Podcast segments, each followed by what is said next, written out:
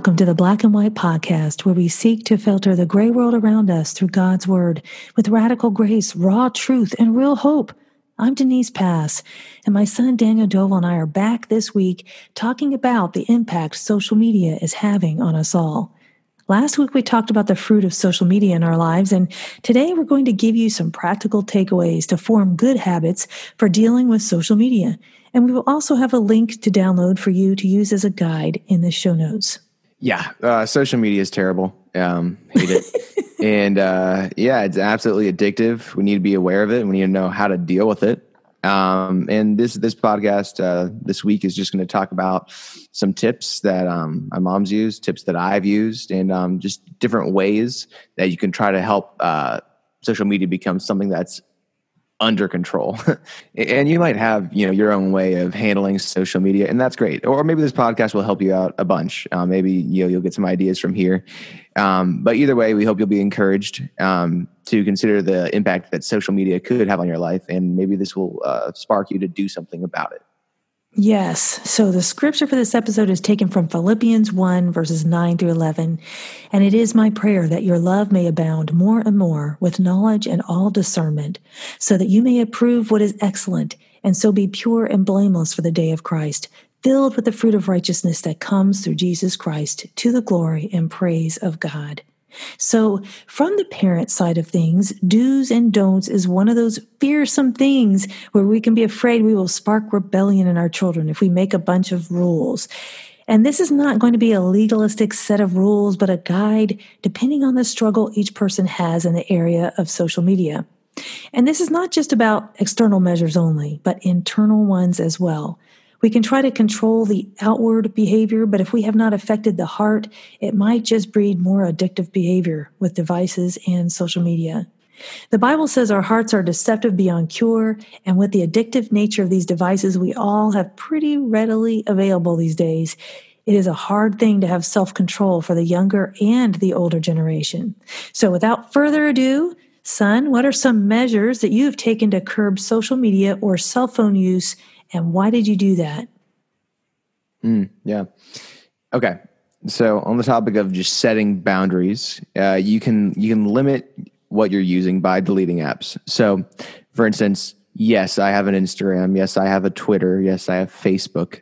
Um, but I don't have any of these apps on my phone um, because I heard this really really good thing the other day. Actually, um, all this is this is really really cool yeah. all social media use is reactive.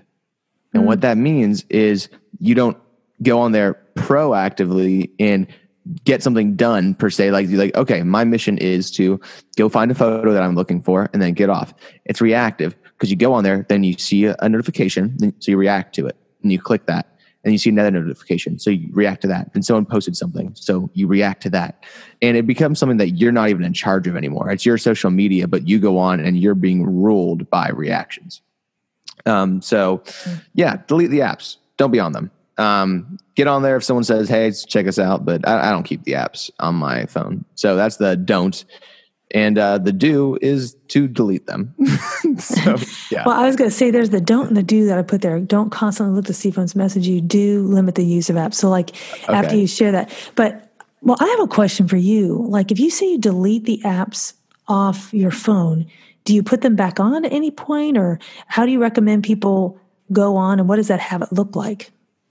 Yeah. So for me, I'll probably have Instagram on my phone maybe Honestly, I haven't had the app in a while. I'll usually just pull it up on Safari if someone tells me to check something out or something like that. Um, or if I heard about something and I wanted to take a look. Um, but yeah, I like to pull it up on Safari because Safari doesn't, you know, you don't get notifications. Um, and then I just exit out and then I'm off. Um, so I, I, like to stay off the apps. I haven't been on Twitter in God knows how long, um, and haven't been on Facebook in forever, um, except for wishing people happy birthday. Yeah. Thank you, son. uh-huh. Um, but yeah, I, I, just would really suggest just not keeping the apps on your phone and then just downloading them when it's necessary. Mm. So good. So the don'ts and the do's for limiting your use by deleting apps. Don't constantly look to see if anyone has messaged you. Yes. Don't have the apps always so available. But do limit the use of apps by deleting them. Go ahead, you can do it. I know. And if it's hard to do, that might be mm-hmm. telling. I have to tell you, I'm sitting here listening to my son and I'm like, hmm, really? I got to do that? Okay. but, you know, do what God has called you to do. And so, number two, setting boundaries, location. So, for me, I realized that my job being partly on my phone and that I do marketing and social media for my full time job, it became apparent that I have to have boundaries. So for me, I had to do what I had to do with setting boundaries was the location of my phone. The phone needed to be in another room plugged in at night and silenced. I needed to be able to shut it off. And I'll have to have my phone in another adjacent room during work sometimes too. So I'm not distracted. Now, sometimes people will be offended. You know, people be like, you didn't respond right away. it's like, well, you know, I, I'm not going to live attached to my phone. So don't keep it right beside your bed or have it on you at all times. It's okay if people wait five minutes or 10 minutes. Do keep the phone in another room at night. Be all there for loved ones and fully present.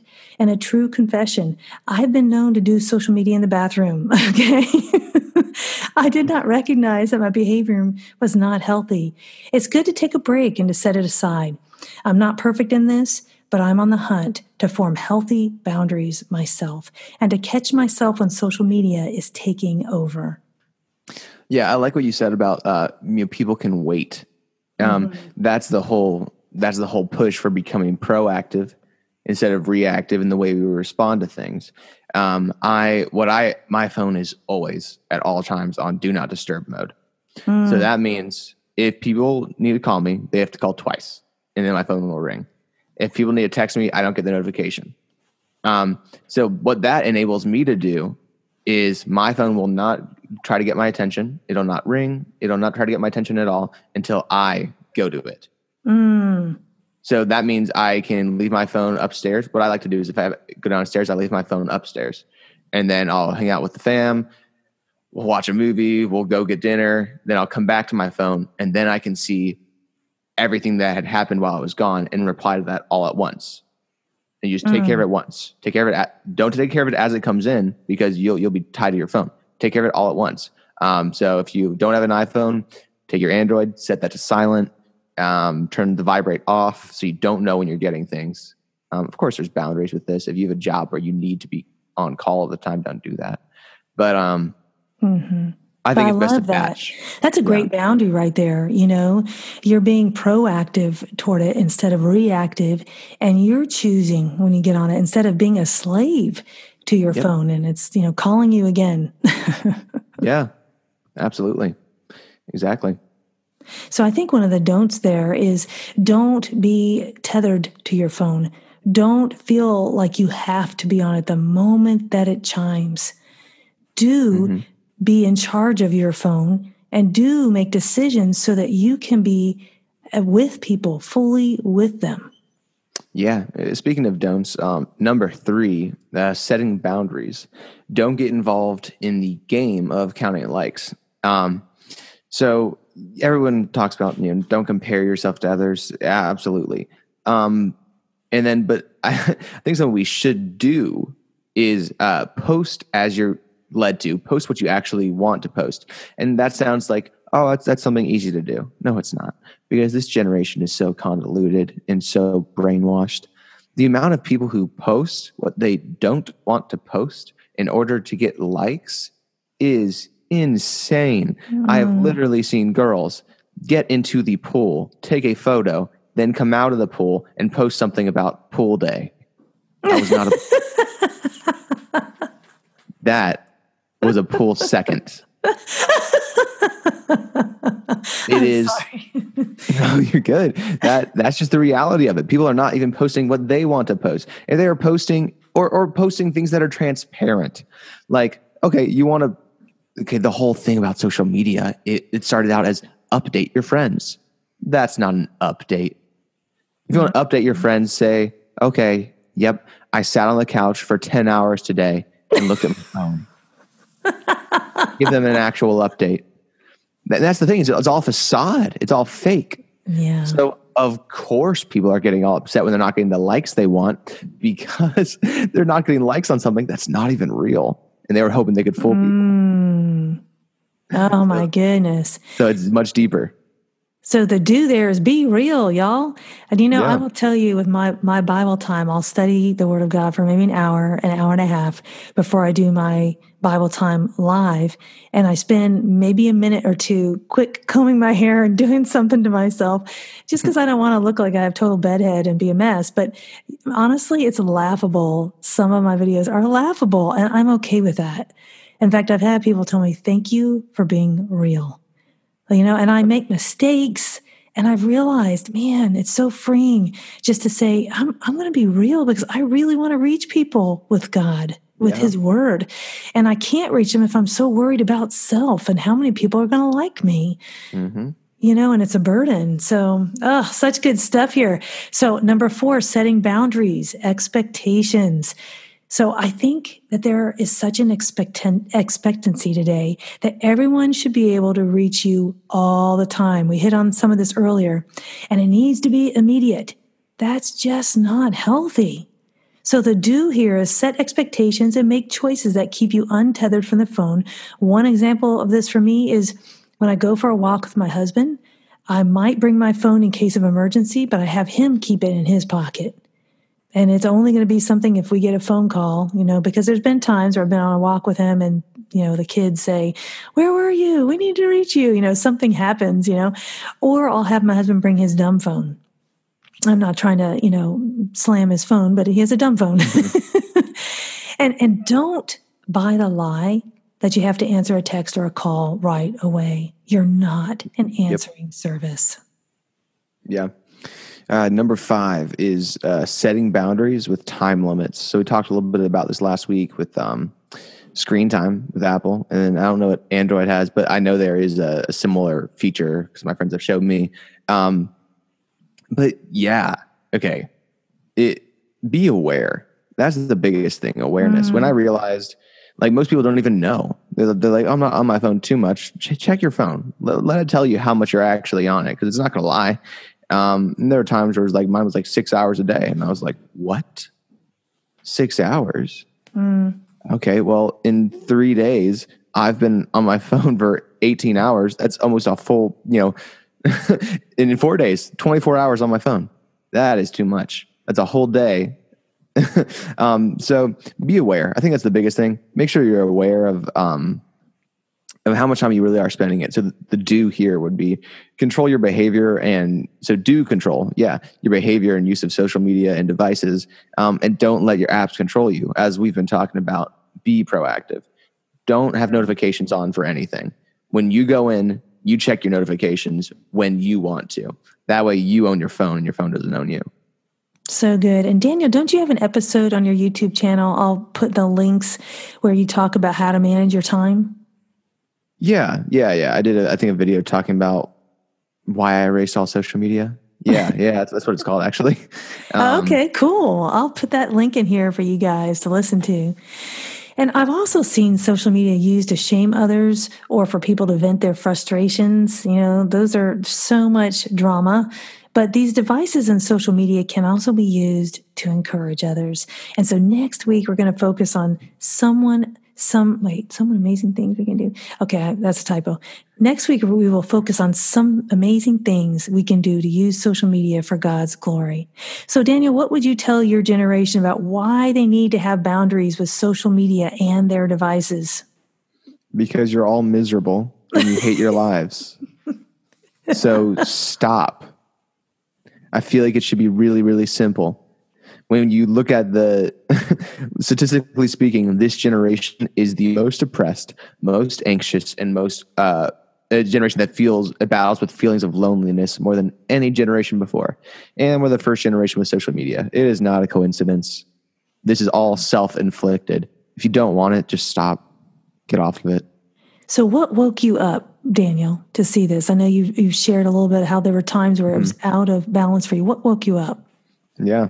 Um, what woke me up was I don't, I don't, I don't get why everybody else isn't saying what I'm saying. Um, I, I woke up because I was sad. I woke up because I was sad and I was tired of feeling lonely. I was tired of posting things and not getting the likes I wanted. And I was like, okay, either uh, there's there's two ways that this goes. I become a slave to it in order to get what I want. I become a slave to it and post every single day, get the algorithm to like me, get all the likes I want. Or I can just not give a flying fadoodle. And then that's that's where that freedom is. Not caring, not not being tied to your phone. You check your phone when you want to. You don't get any alerts. You only pull your, your phone when you are looking for something, not when it's looking for you. So um mm. yeah, I just I, I was sad, I was depressed and you know, I felt lonely and now I feel much better. wow. Wow, that is so good. You know, and those listening, you know, for parents now, I want to talk to you for a second. You know, we set the brown boundaries that work for you. And parents, I'll tell you that it is hard to set boundaries for your kids, but it is a worthwhile fight. As a parent, I think I was ill prepared for how hard it would be, but here are some things I did that helped. I took the phone at night from kids so they would not have it at night. I took away the phone periodically when it seemed they were struggling with limiting themselves. I waited until my kids were at a driving age or around there to have a phone. I took off certain features if I needed to.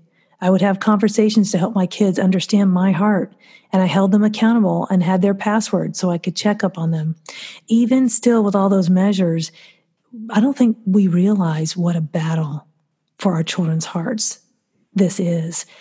And so, Daniel, ultimately, you came to a realization on your own that you needed to handle your social media and phone habits differently. I mean, I tried to do different measures, but those were almost external measures. You had to decide that you were going to make a change. And this is the case with everyone.